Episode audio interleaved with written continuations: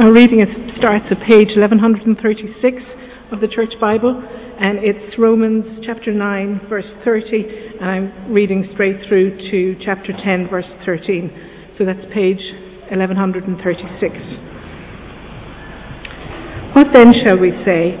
That the Gentiles who did not pursue righteousness have obtained it, a righteousness that is by faith. But Israel, who pursued a law of righteousness, has not attained it. Why not? Because they pursued it not by faith, but as, it, as if it were by works. They stumbled over the stumbling stone, as it is written See, I lay, a, I lay in Zion a stone that causes men to stumble, and a rock that makes them fall. And the one who trusts in him will never be put to shame. Brothers, my heart's desire and prayer to God for the Israelites is that they may be saved. For I can testify about them that they are zealous for God but their zeal is not based on knowledge, since they did not know the righteousness that comes from God and sought to establish their own. They did not submit to God's righteousness. Christ is the end of the law, so that there may be righteousness for everyone who believes. Moses describes in this way the righteousness that is by the law. The man who does these things will live by them. But the righteousness that is by faith says, Do not say in your heart, Who will ascend into heaven? That is, to bring Christ down, or who will descend into the deep, that is, to bring Christ up from the dead. But what does it say? The word is near you. It is in your mouth and in your heart. That is, the word of faith we are proclaiming, that if you confess with your mouth Jesus is Lord, and believe in your heart that God raised him from the dead, you will be saved. For it is with your heart that you believe and are justified, and it is with your mouth that you confess and are saved. As the scripture says, anyone who trusts in him will never be put to shame. For there is no difference between Jew and Gentile. The same Lord is Lord of all, and richly blesses all who call on him. For everyone who calls on the name of the Lord will be saved.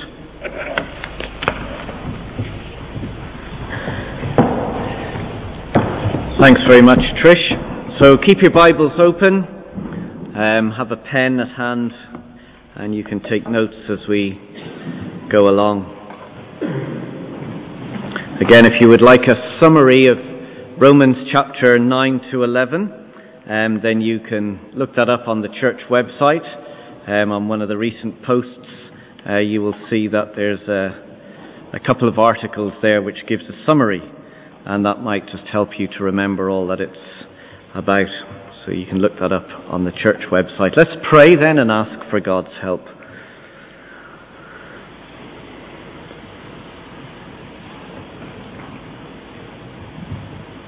Father, we thank you for the privilege of having your word.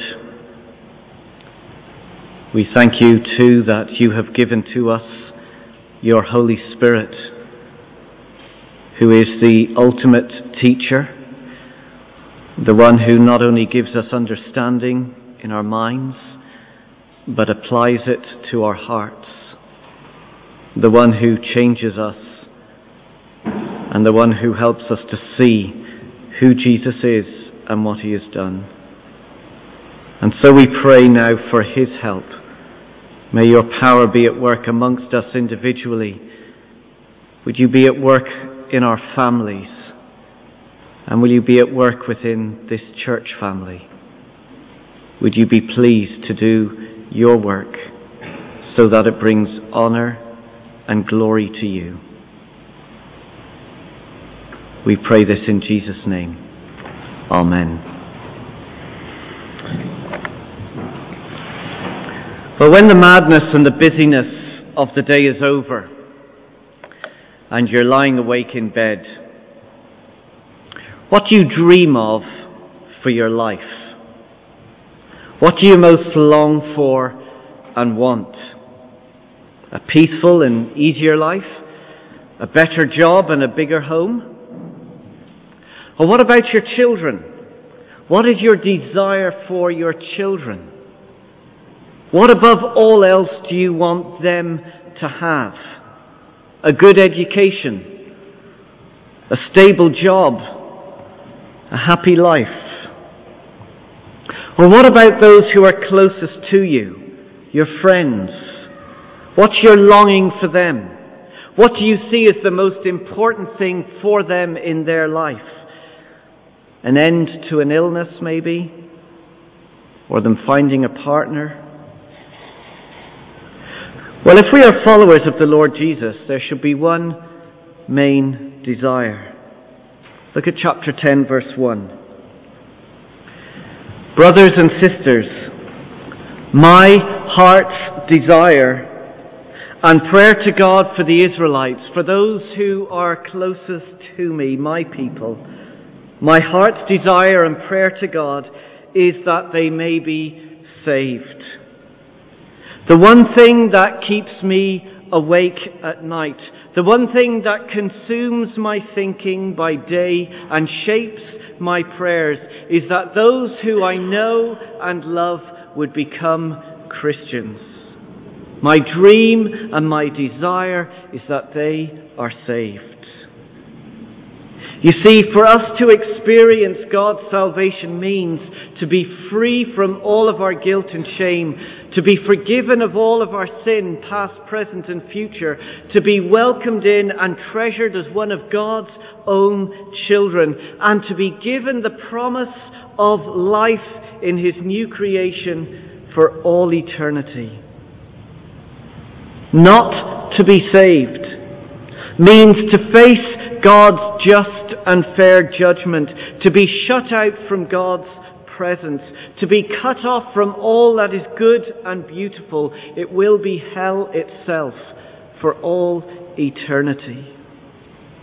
And so the one controlling desire is that our friends and our family are saved. And here's the good news. There's a wonderful promise in chapter 10, verse 13. Do you see it there? Everyone who calls on the name of the Lord will be saved.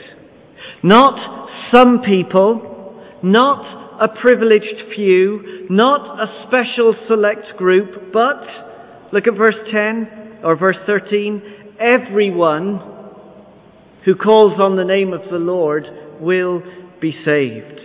You see, whatever our dreams and desires are, God's heart is that everyone would hear the good news and experience the salvation that He has to offer.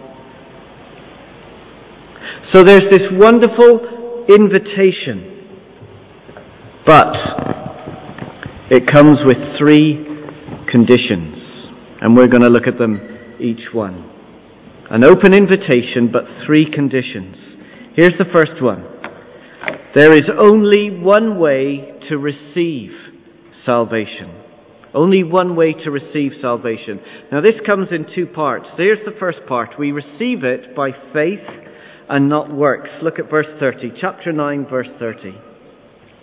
Having been talking about the salvation, he says in verse 30, What then shall we say? That the Gentiles who did not pursue righteousness have obtained it, a righteousness that is by faith. But Israel who pursued a law of righteousness has not attained it. You see, in these couple of verses here, we're introduced to two kinds of people. Look at verse 30. We've got the Gentiles. They were not very religious people. They weren't the kind of people who read their Bibles. They weren't interested in going to church. And then in verse 31, we've got the religious people, the, the people of Israel. They're the kind of people you meet day to day who are wanting to go to church. They're the people who pray and read and, and they're interested in religious things.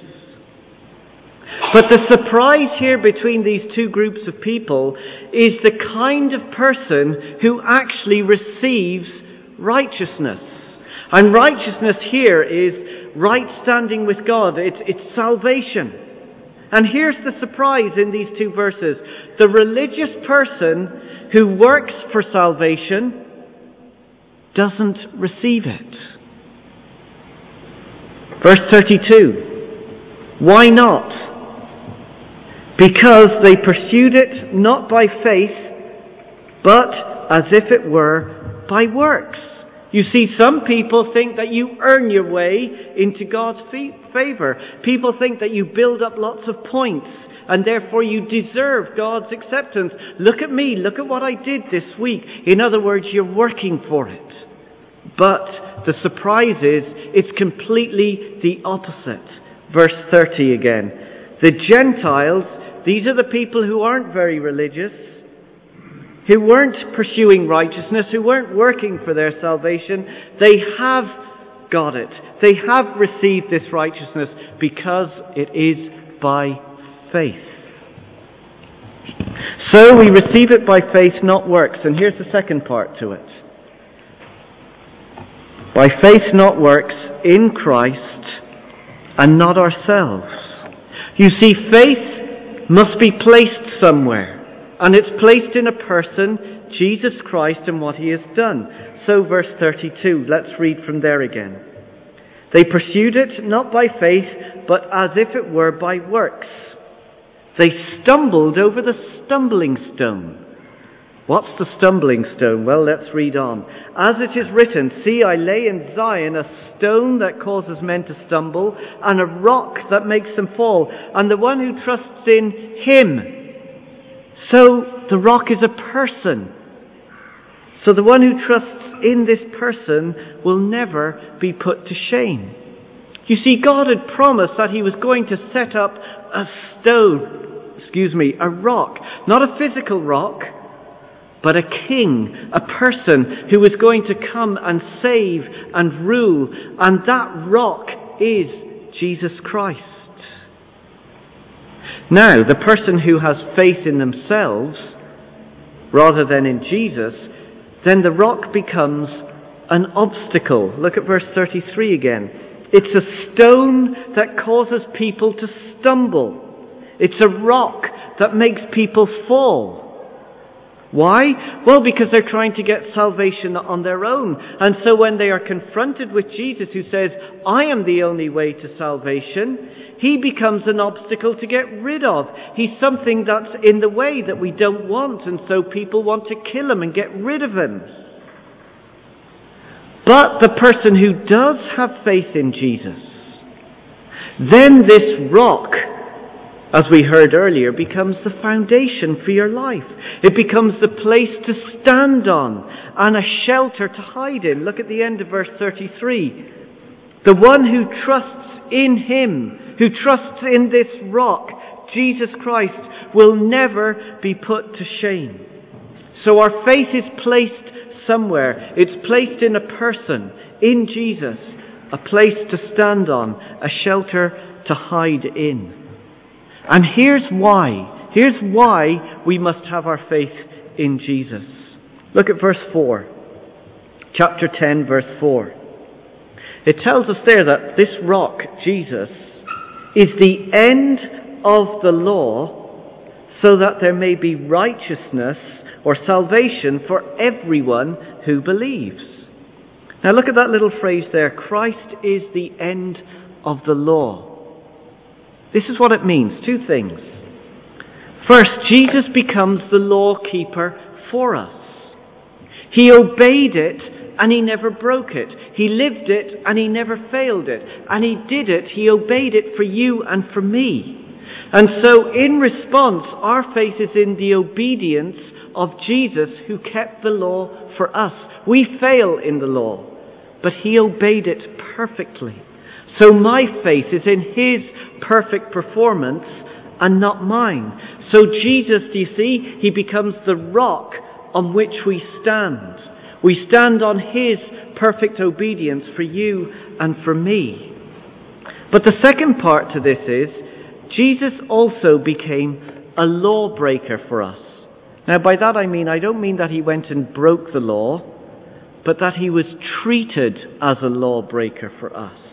He took our disobedience on himself, and he was punished as if he failed and disobeyed. But it was always in our place. So our faith is in Jesus' death for you and for me. Our faith is in him who took the blame for me for all my failures for not keeping the law and doing what is right. So Jesus becomes the rock in which we shelter, in which we hide. He is the rock on which we stand, the rock in which we shelter.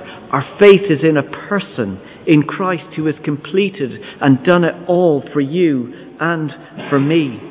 So there's only one way to receive salvation. We receive it by faith, not works. In Christ and not ourselves.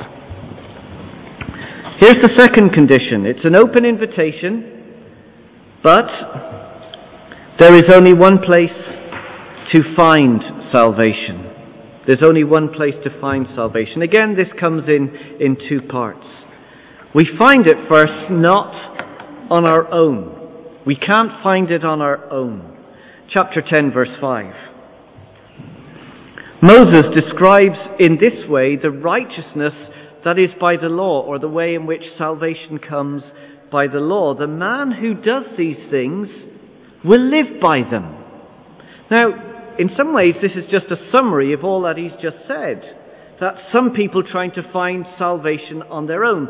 They try to achieve it by avoiding Jesus and depending on their own ability. So the man who does these things will live by them. He must keep to the law and do everything that it says. In this case, for people, it is following the law that they must do religious things, and if they think they do religious things, that's going to be enough. For somebody else, their particular law might be being tolerant and being open to other people. And if I'm a very tolerant and loving kind of person of all people in different ways, then that's going to get me salvation.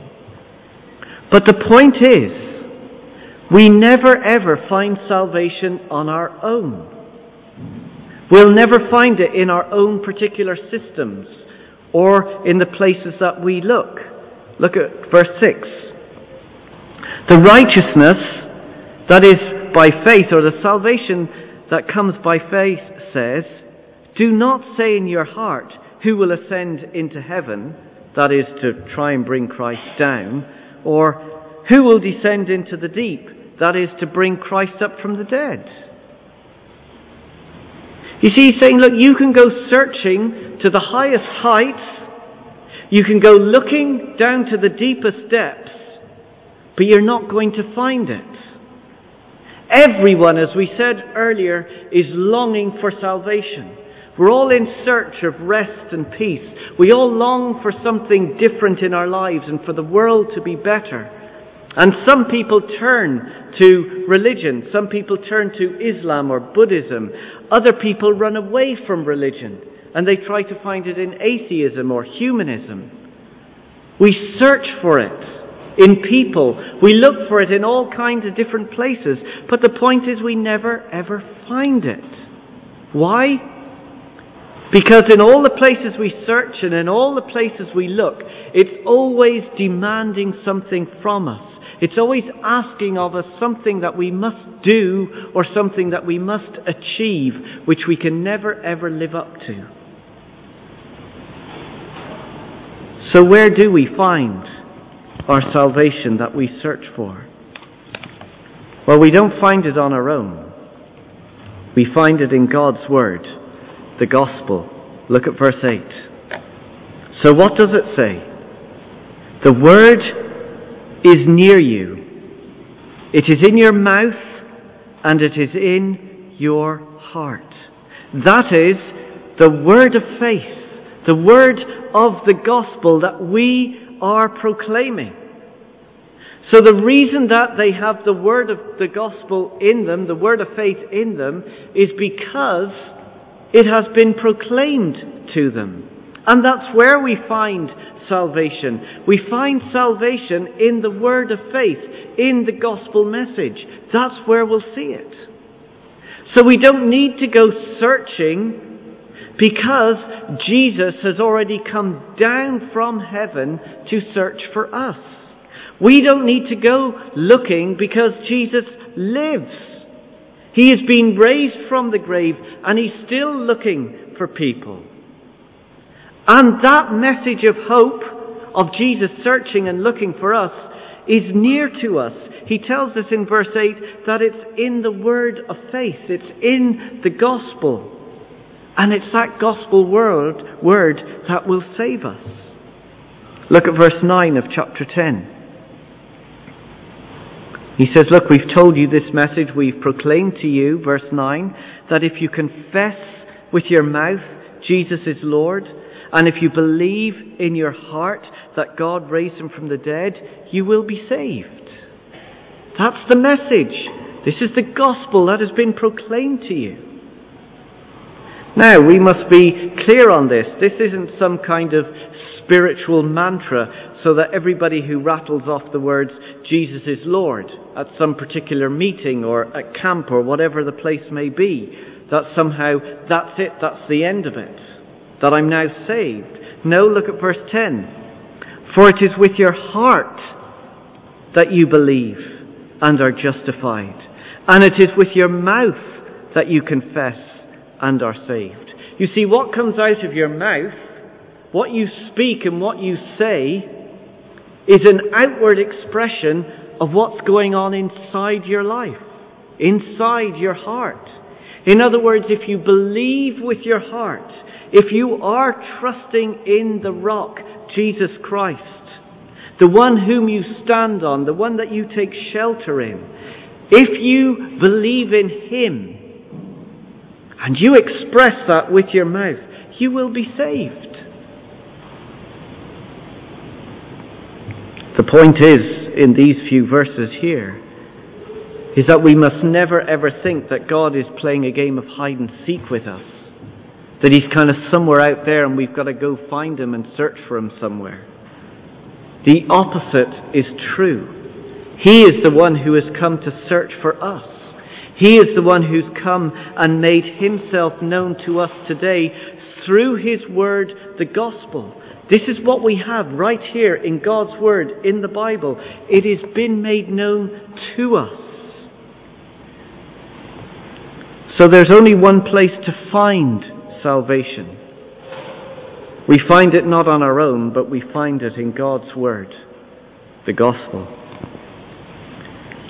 So, the third condition, it's an open invitation to all. And third, there is only one way to experience salvation. Look at verse 11. As the scripture says, anyone who trusts in him, in Christ, will never be put to shame.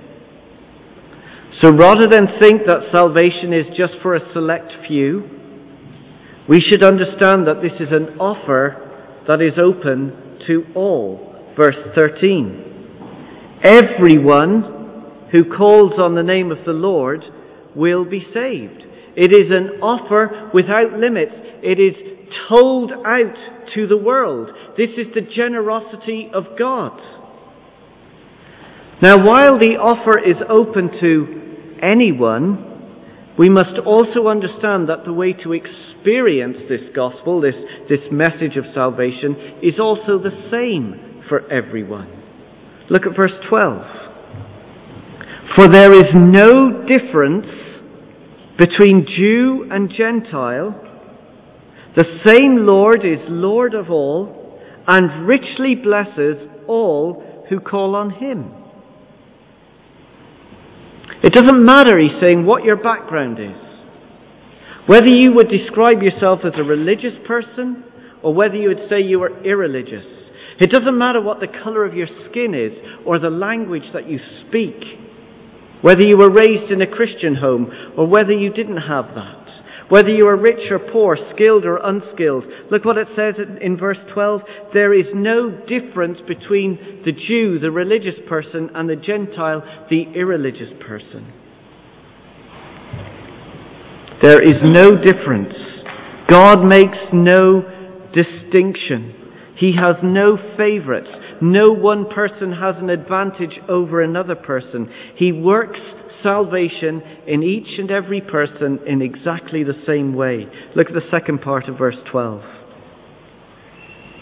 The same Lord is Lord of all and richly blesses all who call on him. Salvation is available to all. How? Through his riches, the riches of his grace. God doesn't have one way of working with one particular people and another way of working with somebody else. He saves all of us in exactly the same way by His grace. Now that's good news. Because that means if He treats and He deals with all of us in exactly the same way, then we're all on the same playing field. Nobody here can feel inferior to anybody else, and nobody can be superior to anybody else. We're all on the same playing field. And that means that if I am a Christian, then that means anybody else can become a Christian. And if God has saved you and you are trusting in Jesus Christ, then that means He can save any of your friends and family too. There's only one way to experience salvation, and that is through God's grace, which is open to all. Now, I want to finish with two things. If you've got notes, the, the little A5 sheet, they're written there. They're not on the screen, but, but here they are. Here's the first thing. If you are not yet a Christian, is there any reason why you have not yet received salvation? It's an offer that has been given to you. And it says very simply in verse 11 that anyone who trusts in him will not be put to shame. There is an open invitation. You've heard it. What's stopping you from trusting in it? And the second question is this if you are a Christian, maybe you've got it into your mind that you think, I've got this friend or I've got this person in my family and they're not yet a Christian and, and I just don't think it's possible. Well, look at what it's saying here. Everyone who calls on the name of the Lord will be saved. And so, chapter 10, verse 1, we can pray for that person, trusting them into God's care and trusting Him that He will do His work in their lives. So, who is that person that you could be praying for that could become a Christian? So, two things. If you are not yet a Christian, why not? And if you are a Christian, who are you praying for? that could become a Christian.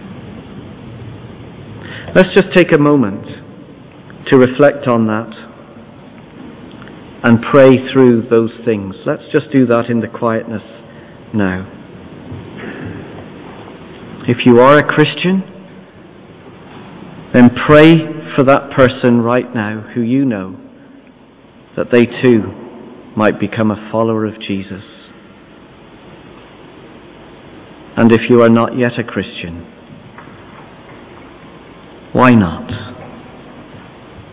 Ask that you might receive salvation from Him.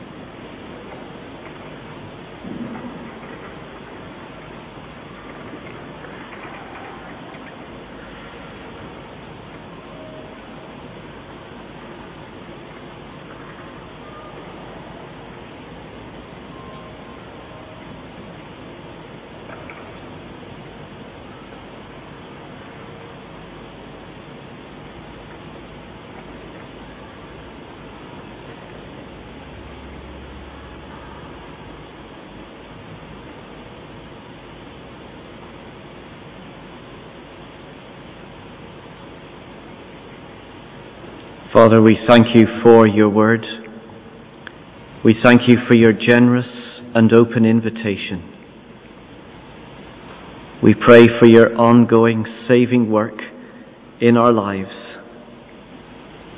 and within our community, amongst our friends and amongst our family.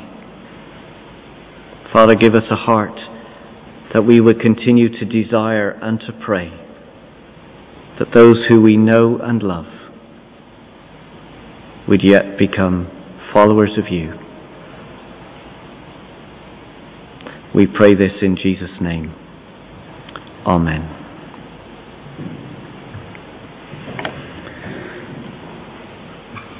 We're going to sing in response to what we've just been.